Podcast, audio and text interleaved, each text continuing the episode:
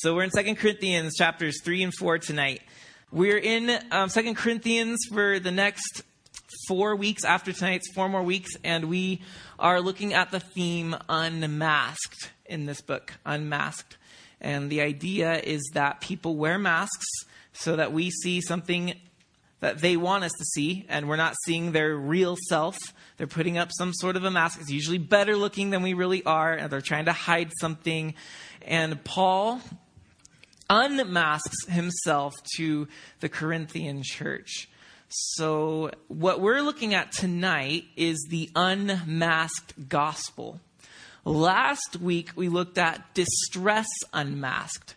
And the idea last week is that sometimes we go through events and circumstances happen and we get distressed. We feel pain because someone hurt us. We feel sorrow because something has happened. And we feel sorrowful because things aren't going the way we wanted or planned. And we feel distress. And Paul could have walked around with a mask on his face and said, I'm doing great. Everything's fine. I'm perfect. I've never been better before. But instead, in the first two chapters, we see Paul unmask himself and expose the deep distress that he was struggling with before the Corinthians. And here's why. After Paul had written 1 Corinthians from the city Ephesus, he gets word that opponents, he calls them sarcastically, super apostles. You'll see that in chapter 11 he sarcastically calls these opponents super apostles because they come in as these polished leaders and they boast about how good they are and how weak Paul is. And they end up getting the converts in Corinth that Paul planted that church and saved them. These super apostles end up getting these converts to follow them and to start dismissing Paul as any authority whatsoever. And so Paul has this problem now where his own church is beginning to walk away from him and follow these super apostles into who knows what. And Paul was fearful for their very own salvation because of this. So Paul um, decides to go hop all over from Ephesus to Corinth, two major port cities. So took the ship over nonstop sailing and gets to Corinth and he goes up to the church and he is rudely greeted by the church, forefronted by the leader of the opposition party, an individual. And this individual, all we know about him is he's a Jew.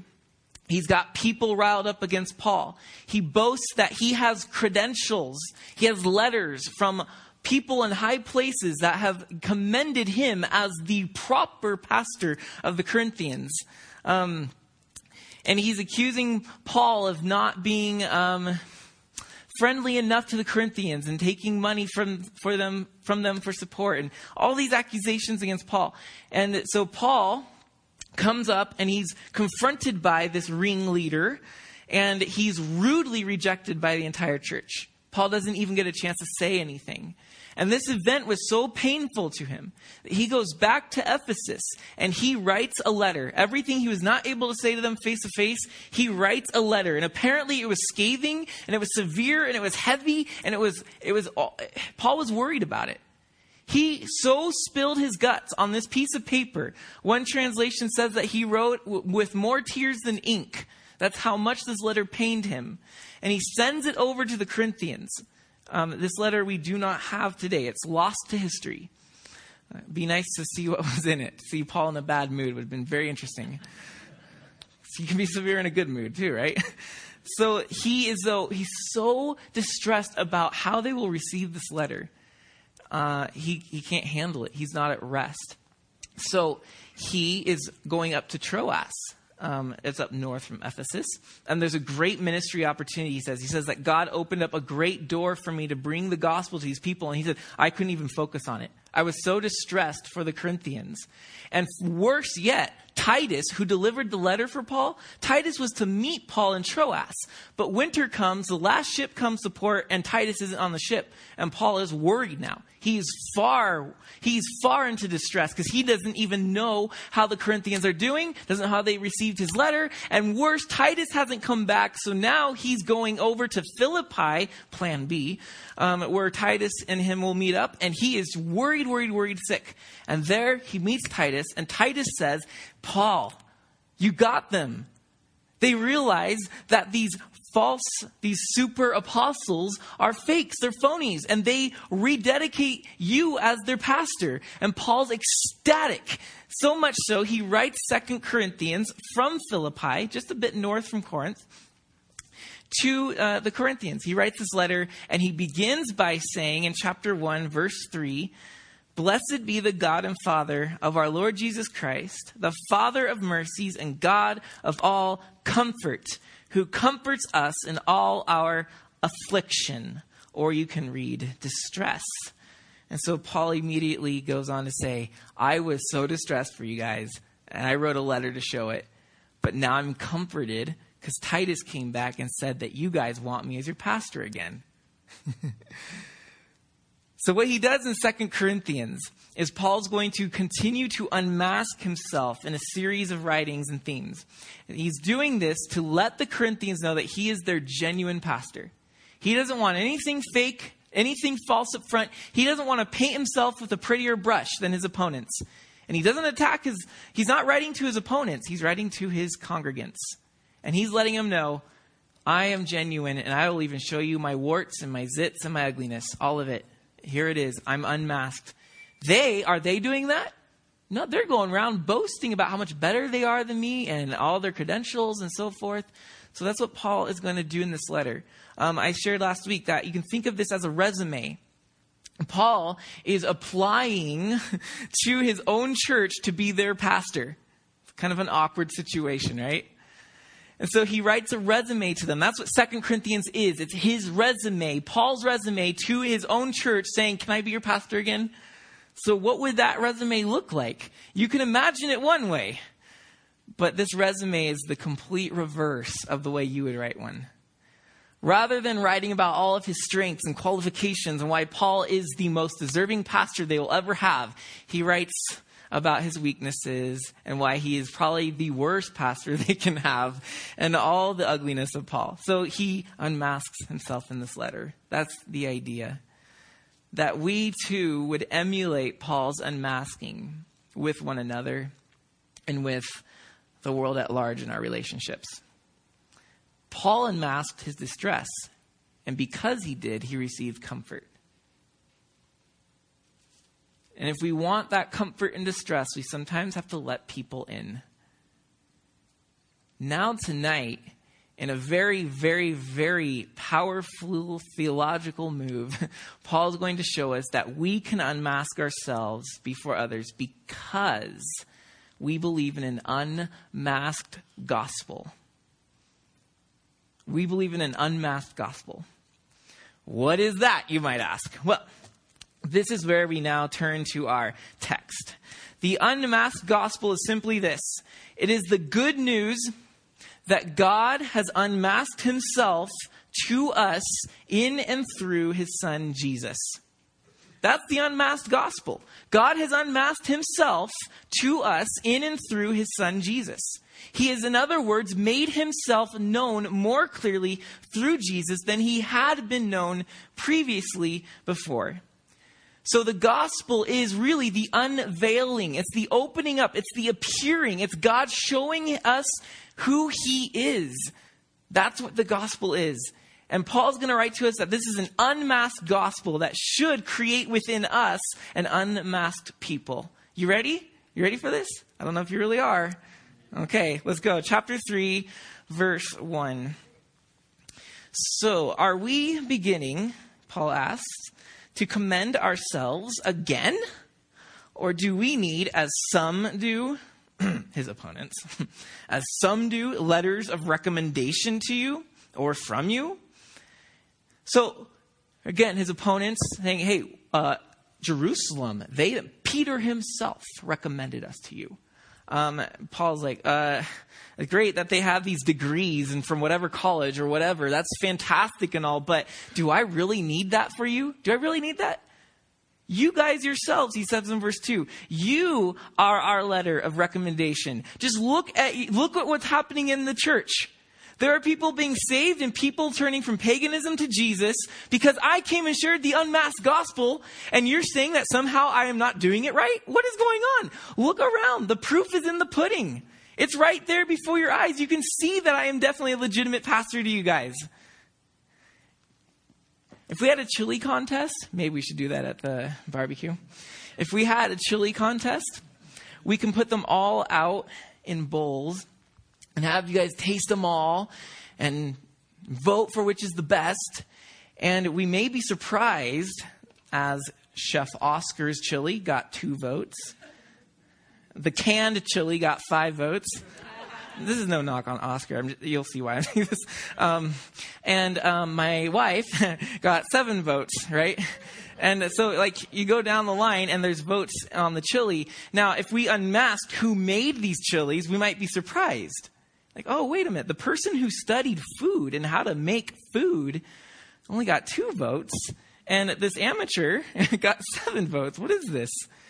And see, that's the idea here. Paul's like saying, hey, the proof is in not in who has letters of recommendation or degrees or schooling in this or that. The proof is in what do you see happening? So you guys don't need to know where I've studied, blah, blah, blah, who recommends me to know. Just look around at what God is doing through us. And that's his letter of recommendation. It's what is God doing here? That's the proof. Just taste it. Don't look at the degree, taste it. Um, of course, okay, let's move on. So, verse 3 And you show that you are a letter from Christ delivered by us, written not with ink, but with the Spirit of living God, not on tablets of stone, but on tablets of human hearts. So, God has written these words of commendation for um, Paul in their hearts by the Holy Spirit. And he makes this contrast there the tablets of stone. That's, that's referring to the 10 laws, right? The 10 commandments written on the tablets of stone. And so God is no longer uh, working necessarily through these written laws on stone, but he's now moving in the hearts of people through the Spirit. And Paul's saying, That's what you see happening in me. God's using his Spirit to move people to himself. So then he goes on in verse five, 4 and starts talking about the confidence he has that God is the one doing all this. In verse 5, he says, We are not sufficient in ourselves to claim anything is coming from us, but our sufficiency is from God who has made us competent.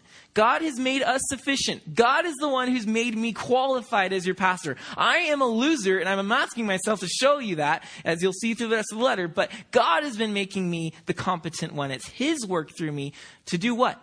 To be ministers of a new covenant, not of the letter, presumably that being the law of Moses, but of the Spirit. For the letter kills, but the Spirit gives life. So, if in the unmasked gospel, the good news is that God has unmasked himself in Jesus, we see Paul saying this, first of all, in what he calls the new covenant. Paul says, I am a minister of the new covenant.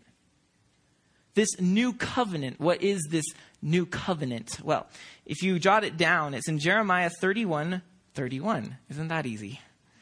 Jeremiah 31 31. Let me read it to you and listen to God unmasking himself. Jeremiah 31 31. Behold, Jeremiah prophesies, the days are coming, declares the Lord when I will make a new covenant with the house of Israel and the house of Judah. Not like the covenant that I made with their fathers on the day when I took them by the hand to bring them out of the land of Egypt. That covenant they broke though I was their husband, declares the Lord. So you remember that Moses gives them the Ten Commandments. He takes them out of Egypt. God visits them on Mount Sinai, gives them the Ten Laws.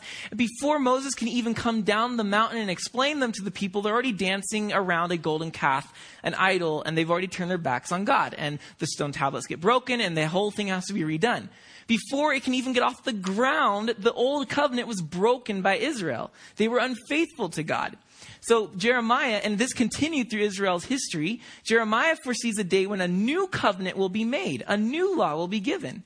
And now he describes what that's going to look like. Verse 33. But this is the covenant that I will make with the house of Israel. After those days, declares the Lord, I will put my law, not on tablets of stone, but within them, and I will write it on their hearts I will be their God and they will be my people.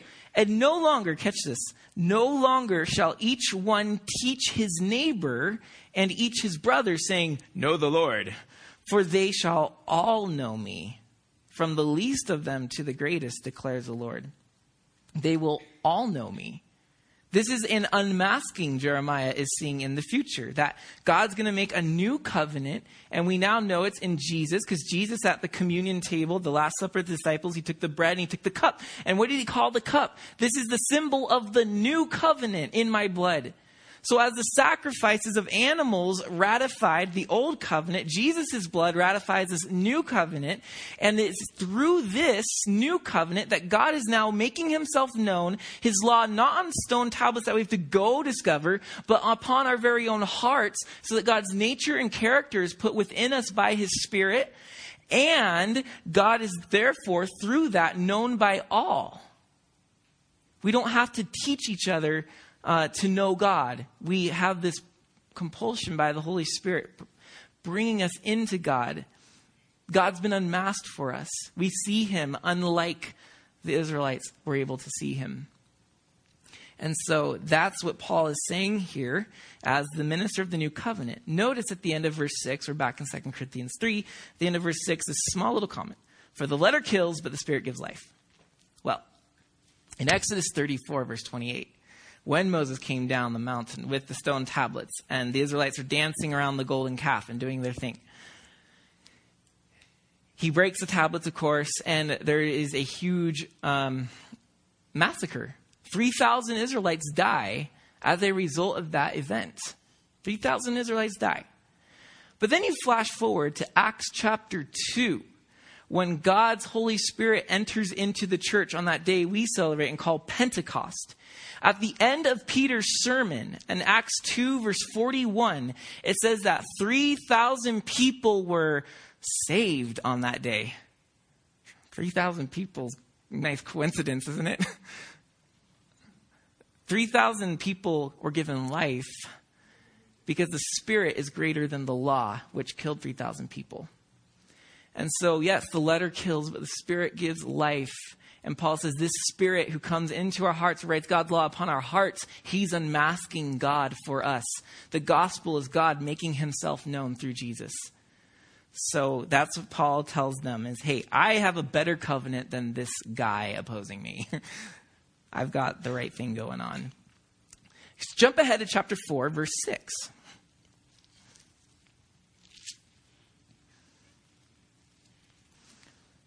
So, the new covenant, we see God unmasking himself in the new covenant. Now, in chapter 4, verse 6, God is unmasking himself in light. 4, verse 6. For God, who said, Let light shine out of darkness, has shone in our hearts to give the light of the knowledge of the glory of God in the face of Jesus. So here, Paul, again, before he was pulling from Jeremiah 31 31, Paul again is pulling from the Old Testament, and he's pulling from Genesis 1, verse 3, where it says, And God said, Let there be light, and there was light. And then the rest of the creation narrative takes on from there. So Paul's pulling from that verse and saying that I, you, we, the rest of the world was in many ways like Genesis 1 verse 2 until God came in and said, let there be light. And now we see God because of Jesus and the gospel has been unmasked for us. Genesis 1 verse 2. What, what, what does that say? That says, Now the earth was without form and void. It had no shape. It was empty. And darkness covered the face of the deep. That was the earth prior to God saying, Let there be light. It was formless, it was empty, it was lifeless, it was darkness, it was not a good situation. And this is the way Paul sees the world right now. It is Genesis 1 2, and it is in need of massive repair. It is in need of serious recreation. And he doesn't just mean the trees and the global warming stuff and all that. he's that, I mean, th- those might be other things, sure, but he's talking about people. You right now, there's huge darkness in your soul. And there is a shapelessness, and there's an emptiness, and there is a purposelessness, and there's a death. For all have sinned and fallen short of the glory of God, he says. That that's the wages of sin, it's death. He sees the world as Genesis 1, verse 2. But through Jesus, God speaks the word, right? John says Jesus is the word. God speaks the word, light, and there's light. And the whole dark situation, Genesis 1 2, begins to immediately transform into a creation. And Paul sees that that's what's happening in the unmasked gospel. God is speaking light into our dark situation. That we are no longer groping about, but now we see, we get it, we know Jesus, we know God, we see Him and we get Him, and we're moving in a life giving direction.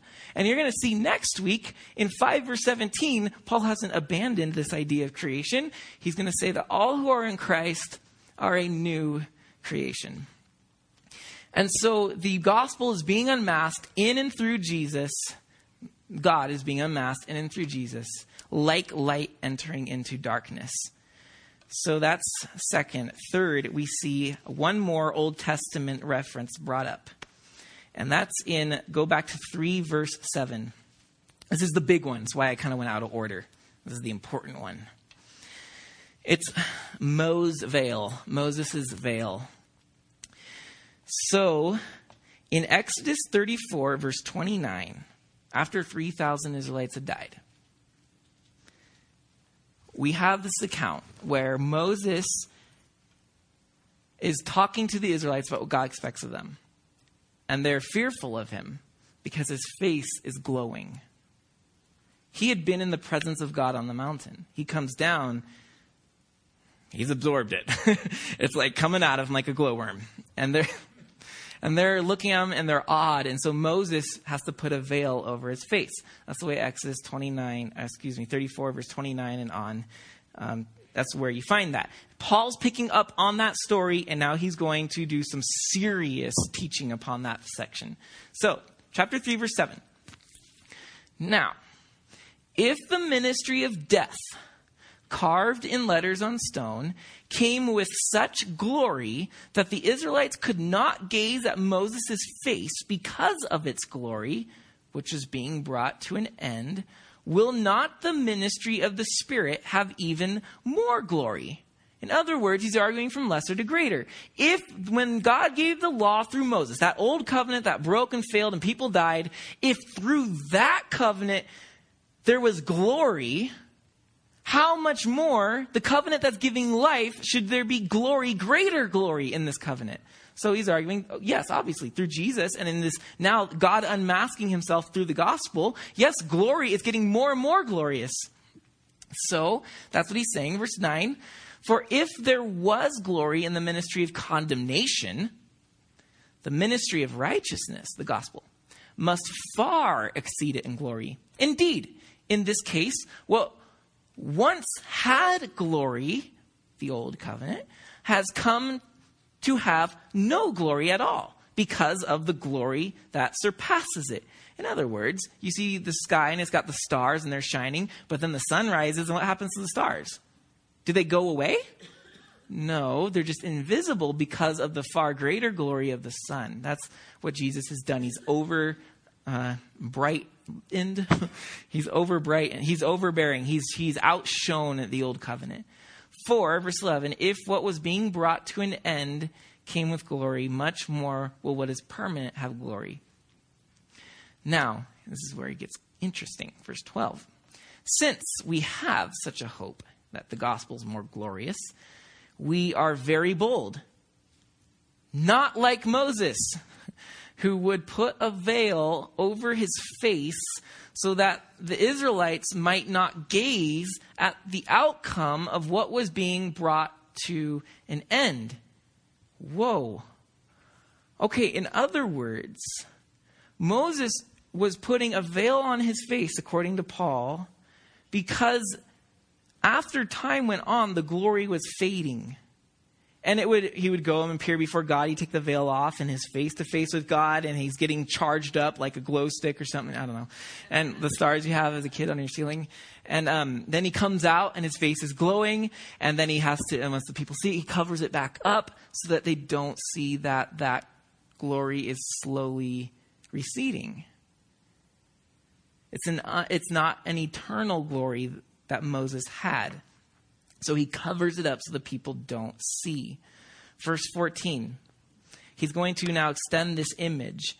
But their minds were hardened. For to this day, when they, being Israelites, read the Old Covenant, that's the Old Testament, that same veil remains unlifted because only through Christ is it taken away.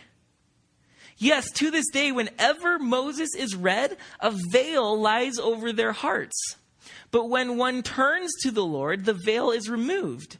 Now, the Lord is the Spirit, and where the Spirit of the Lord is, there is freedom. So he talks about how Moses had glory, but it would fade, so he'd cover it up. And now, however, um, the Jews are looking at the old law and they don't get it. They don't see God. They don't see God because He's masked in this. There's a veil that's lying over their hearts, and they don't see that the glory that Moses was covering behind the veil, that glory is gone. It's faded so bad, it's just, it's not there. And the glory is now in Jesus, but they don't know because there's a veil there. It's masked from them. They don't see it. And Paul's saying if, if the mask, if the veil was removed from Moses' face, they would see, oh, there's nothing there. That's not where God is. He's in Jesus, not Moses. That's the idea.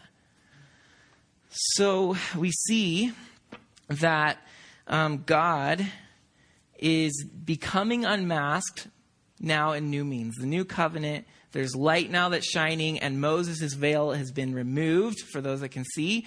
And they're seeing that the glory is now moved on to Jesus. And we see now in some that it's all in Jesus.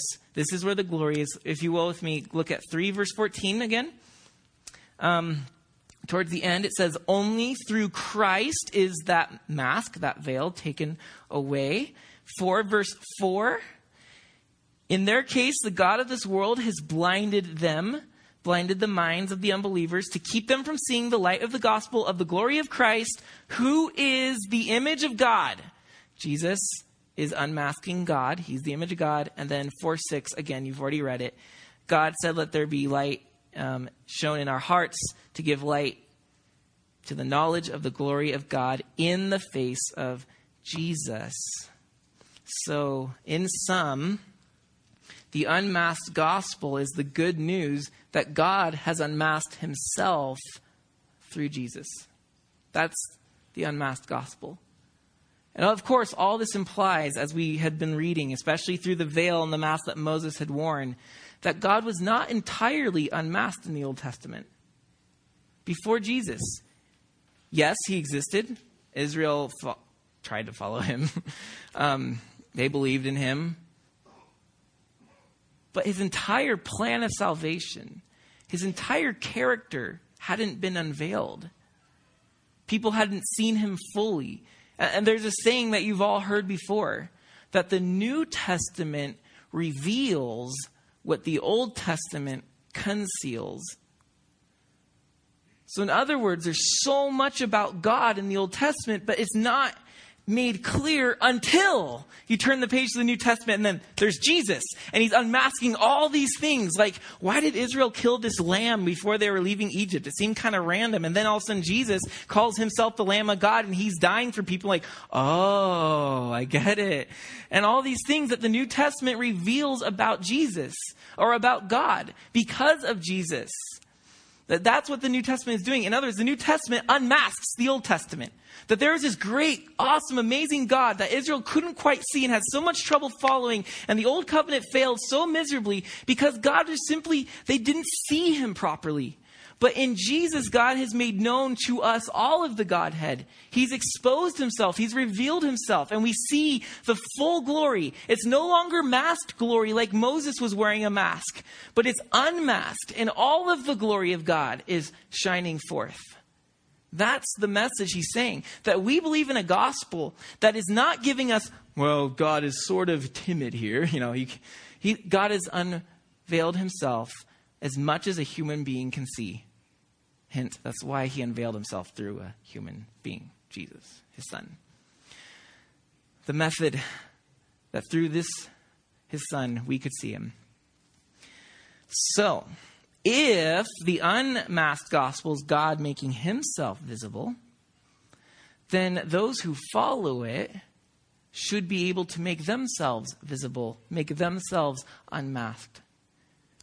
We have a God who descended from great heights, took off a very gaudy, glorious mask,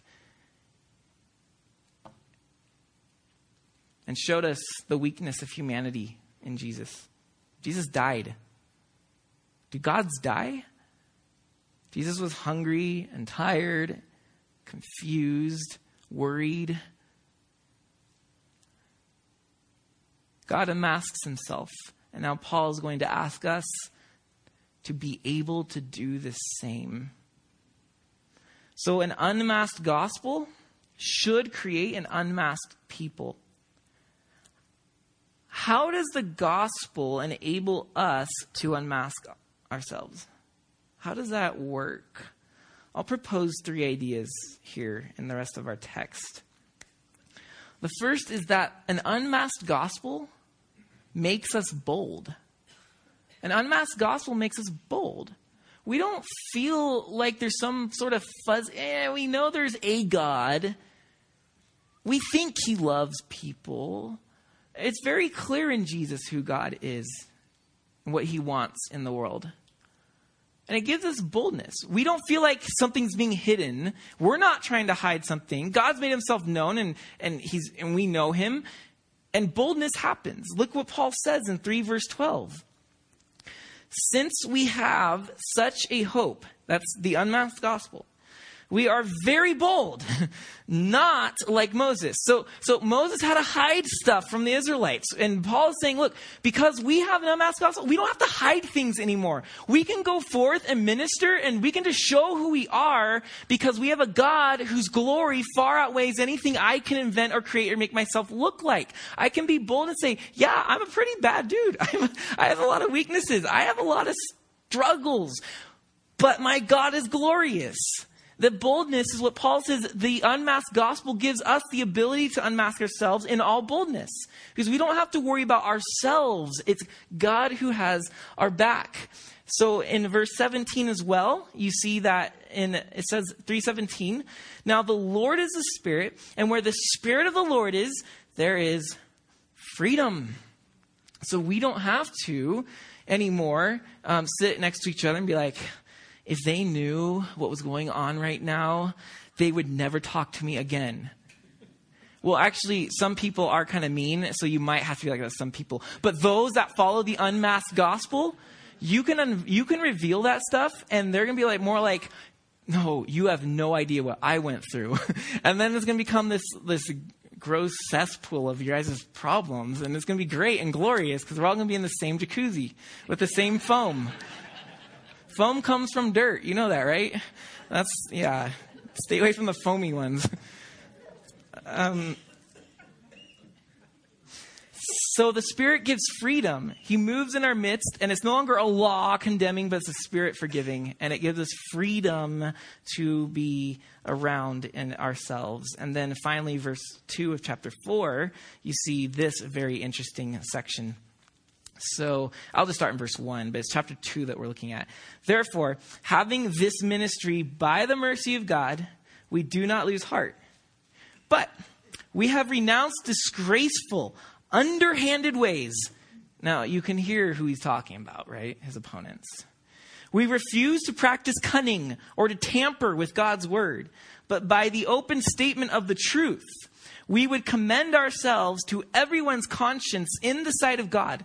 Well, Paul is he's saying there, we are ministering to you guys. Unlike these people over here, these super apostles that are masked and they're trying to they're doing all these cute little clever tricks and they're making you believe in whatever. I don't even know what they're doing. We're unmasked. We're not doing underhanded ways. There's no cunning, there's no tampering with God's word. We're an open letter. And I like how one commentator translated this. It says, "We refuse to wear masks." Whoa. we refuse to wear masks. We keep everything we say and do out in the open. There's a nice paraphrase of what he's saying there. So, yes, um, having an unmasked gospel, a God who's revealed himself in Jesus, enables us to be bold and to take off our masks. Second, an unmasked gospel makes us jars of clay. Chapter 4, verse 7. But we have this treasure in jars of clay. Stop. Um, jars of clay, we might be thinking of an old band, Christian band from the 90s and early 2000s. Um, yeah, they got their name from a passage like this. Um, the jars of clay is supposed to make you think, if you're used to a clay society of clay pots, of an ugly jar. Basically, it's only clay, is the idea. It's a jar that is only clay. Whereas you would take a jar of clay normally and you would adorn it with glaze and um, a coating and paint and all kinds of things to make it look beautiful. And you could hang it up on the shelf and all your friends can admire it and could put beautiful flowers in it or whatever you're going to do with it. Um, but this is just an ugly clay jar. You know what clay looks like? It's ugly.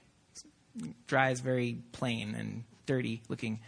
That's what he says we are. We have this treasure, the unmasked gospel, in jars of clay.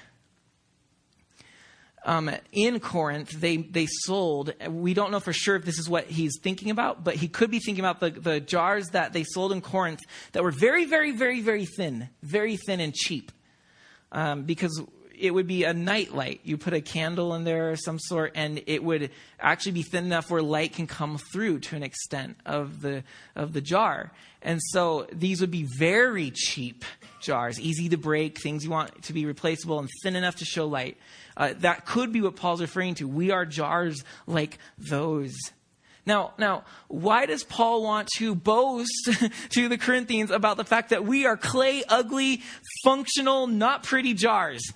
Yeah, I know my opponents are the beautiful ones with all the enamel and the paint, and the, they can be sold for high prices. They may even have gold gilding. Look at that; it glistens a little bit in the right light. But we, we're ugly clay jars. Why? Why does Paul boast about that ugly, weak side? Because finish the verse. We have this treasure in jars of clay to show that the surpassing power belongs to God and not to us. So, in other words, when you see something happen that was wow, Paul's like, well, you know it wasn't us because we're stupid jar clays, clay jars. You know it couldn't have possibly been us. We weren't that beautiful to begin with. It must be the treasure within us, the God within us. In other words, so that you guys would know that the message is more important than the messenger. Contrary to my super apostles. It's all about the messenger, using the message to make the messenger look beautiful, well polished, popular, well paid, so forth. And so he gives you that sense of take the attention off of us. We're ugly clay jars. He goes on and boasts about what a good job they do everywhere. Check this out. It's a good resume. Verse 8. We are afflicted in every way, but not crushed, perplexed, but not driven to despair, persecuted, but not forsaken, struck down, but not destroyed, always carrying in the body the death of Jesus, so that the life of Jesus may be manifested in our bodies. So basically, we go around and we're hated by everybody and oppressed by everybody. That's the guy we want. For we who live are always being given over to death for Jesus' sake, so that the life of Jesus may be manifest in our moral flesh. And that, again, is going back to the jars of clay idea. He's just elaborating on the same concept. We've been going through a lot. And it hasn't been the most beautiful or attractive lifestyle. Hey, come follow us. You're going to do this too. It hasn't been that at all. In fact, it's just, he, he's, he's likened his life to the death of Jesus. It's that bad. So that the resurrection of Jesus can be experienced. So, in other words, we go through the gross stuff. We look bad just like God can look good. That's what he wants them to know. So, an unmasked gospel makes us bold, it makes us clay jars. Not the beautiful one, is it? And third, it makes us mirrors. It makes us mirrors. Look with me at three, one back again, But again, I saved the best one for last. 3 verse 18. This is where he's talking about the glory fading behind Moses' mask, and it's in Jesus. Those who turn to Jesus see, ah, we see God. He's unmasked because of the glory. Um, in 318, this is what he says now. And we all, with unveiled face, we're not like Moses. We don't have a mask on. We're unmasked, an uh, open face. We're, his is who we are. We all, with unmasked face, unveiled face, beholding the glory of the Lord, or New King James, beholding as in a, a mirror or as in a glass, right? The glory of the Lord are being transformed into the same image from one degree of glory to another. Moses' glory was fading. Our glory is, okay, whoo, glorious. And it's actually getting brighter as we go on. We're not waning in glory. We're waxing brighter and brighter and more and more praiseworthy. That's the idea that this glory in Jesus, it's making, it's getting brighter and brighter, as the proverb says in chapter four, brighter and brighter until the perfect day. And so that's what Paul says here. We are beholding the glory of the Lord, and we're being transformed in that glory one stage at a time to more and more glory. Wow. For this comes from the Lord who is the Spirit. Now, translation difficulties here. ESV, we are being transformed, I'm sorry, uh, with unveiled face, beholding the glory of the Lord. New King James mentions something about beholding as in a mirror the glory of the Lord. There is no word mirror in the Greek there. In fact, actually, the whole phrase is one Greek word, so it just kind of comes out in different ways. But the way the ESV footnotes beholding the glory of the Lord is ideal, or reflecting the glory of the Lord. That's, that's also how it could be translated. So, in other words, what you get here is the use of the word mirror can be one of two ways, okay? The New King James would believe, would lead you to believe that it's saying, we look into the mirror and see the glory of the Lord. And some commentators have said that that's the Bible. The Bible is the mirror and it's, it's reflecting the glory of the Lord to us.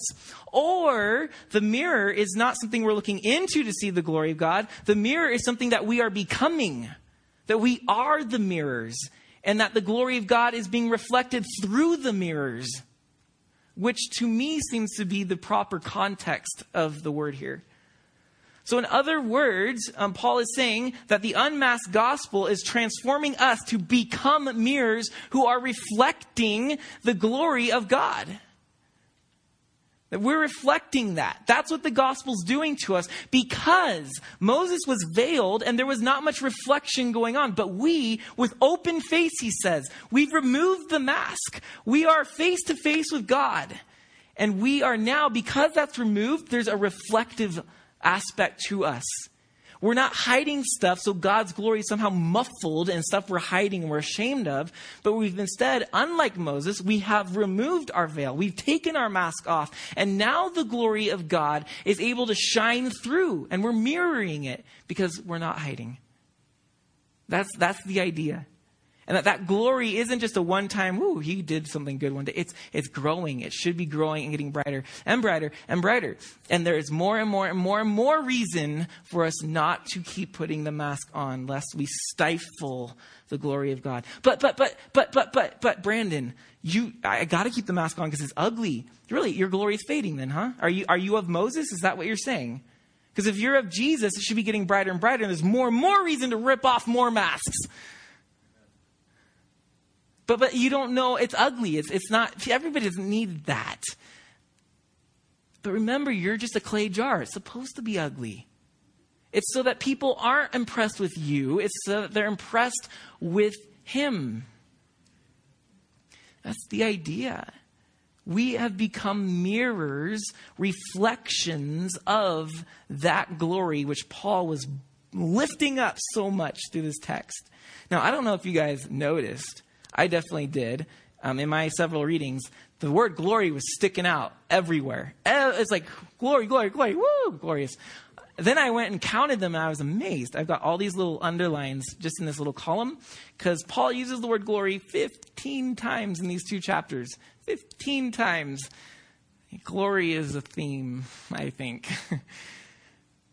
That's a tricky word, though. I, I think if you're like me, We tread through the Bible, like, oh, cool, yeah, God is glorious. The glory of the Lord shone, and uh, the glory of the Lord in us. We're like, cool. What does that mean? um, glory can refer to. We can think of it in two ways, and this is these both ways are right. It's just there's different ways looking at glory. First is light. When we hear glory, we think of light. We think of something beautiful and brilliant, right? The glory of the Lord shone around them, and like, they were afraid. Like, whoa, light, bright, brilliant. That's one aspect of glory. It's it's beautiful. You can see something that's breathtaking. Maybe you went to the Grand Canyon, you saw some uh, beautiful sunset in Hawaii, and it, that's glorious, right? It's something that's attractive, beautiful, even up to a bright light. The second use of glory would be praise. It would be admonition. It would be fame. And that's what you see in the Psalms all the time. Uh, we, we, see them saying, Give glory to God. So that's there where you're saying, Yay, God. You're, you're giving him praise. You're giving him fame. You're making him more well known. That's the other use of glory. And so whenever you see glory, it's referring to one of those two things either light or something beautiful, and praise. Now, it also, in this context, I would add a third meaning that glory is what happens when the God of the universe unmasks himself. That's glory. That's beautiful. That's spectacular. That's also praiseworthy. And what God wants to do in us is unmask us so that that glory can shine. The beauty of God through weak vessels, the praise of God because we're weak vessels. So much so that Paul wants us to be, this is what's baffling. It's, we, yeah, God is glorious, we give him glory, but wait a minute. In this passage, it's us who are the glorified ones, and that's a trip. Again, 3 verse 18, we are being transformed into the same image from one degree of glory to another. We are the ones that are getting glory. Verse 17 of chapter 4. For this light momentary affliction is preparing for us an eternal weight of glory beyond all comparison.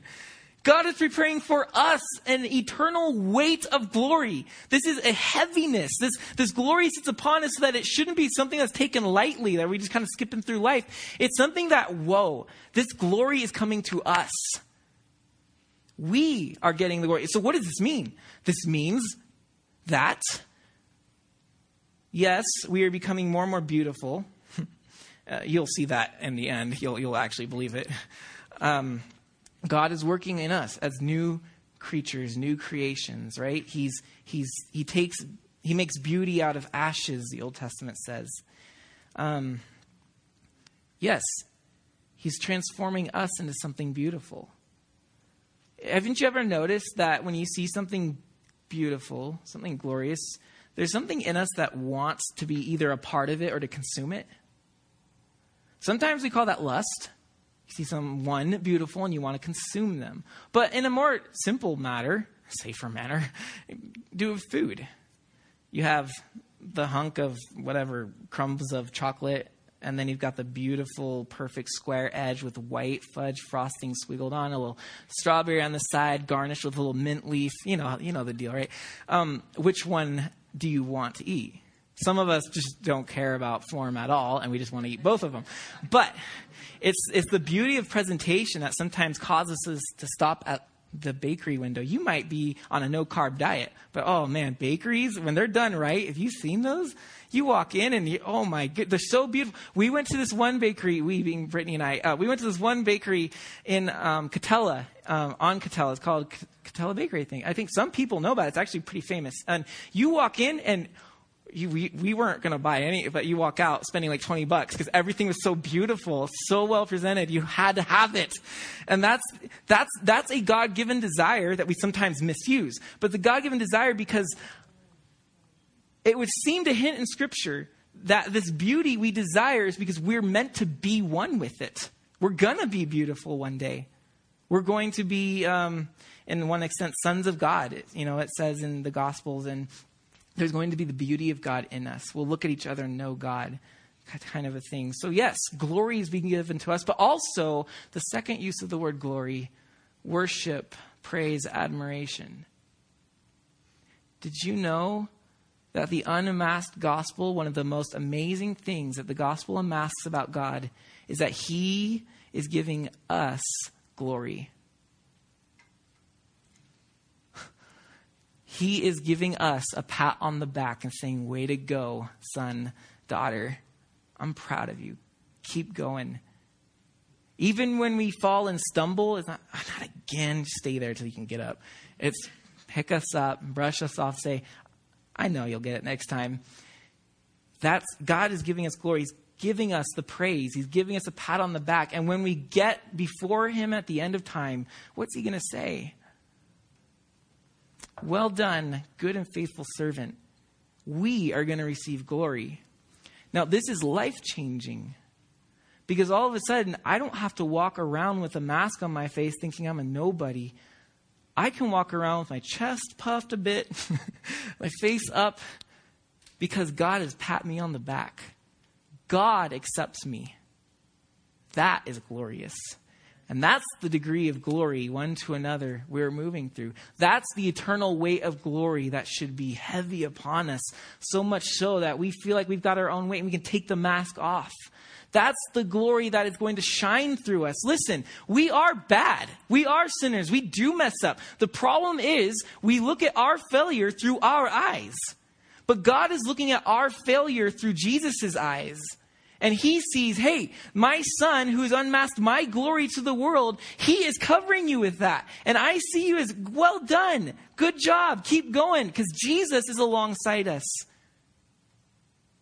And that's why we don't have to live masked and hidden and sheltered in our own little uh, scaredom.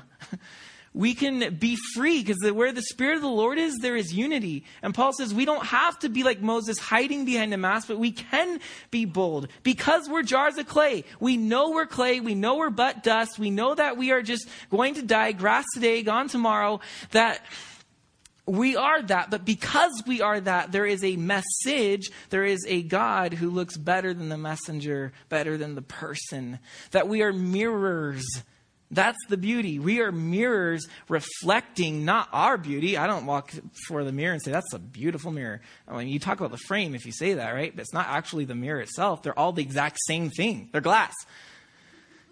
But it's what is projected, what's reflected from the mirror that gives beauty. And that's what we are. And that's why we can unmask ourselves. That's why an unmasked gospel creates an unmasked people. And that's why Paul can show the reverse resume to his own church and trust that they're going to accept him. Because they're going to see, yeah, wait a minute, who are these hot shot celebrity bozos and these mask wearers? We want the Paul who reflects the glory of God through him because he is just a junky, chipped jar pot. So, because Jesus can unmask God, he can unmask you. And this may be a hard step for us, but Jesus can do that. He did it for the Father, He could do it for us. Conclusion you have one of two people to follow. You can follow Moses and keep wearing a mask, or you can follow Jesus and unmasked let the glory of God be revealed.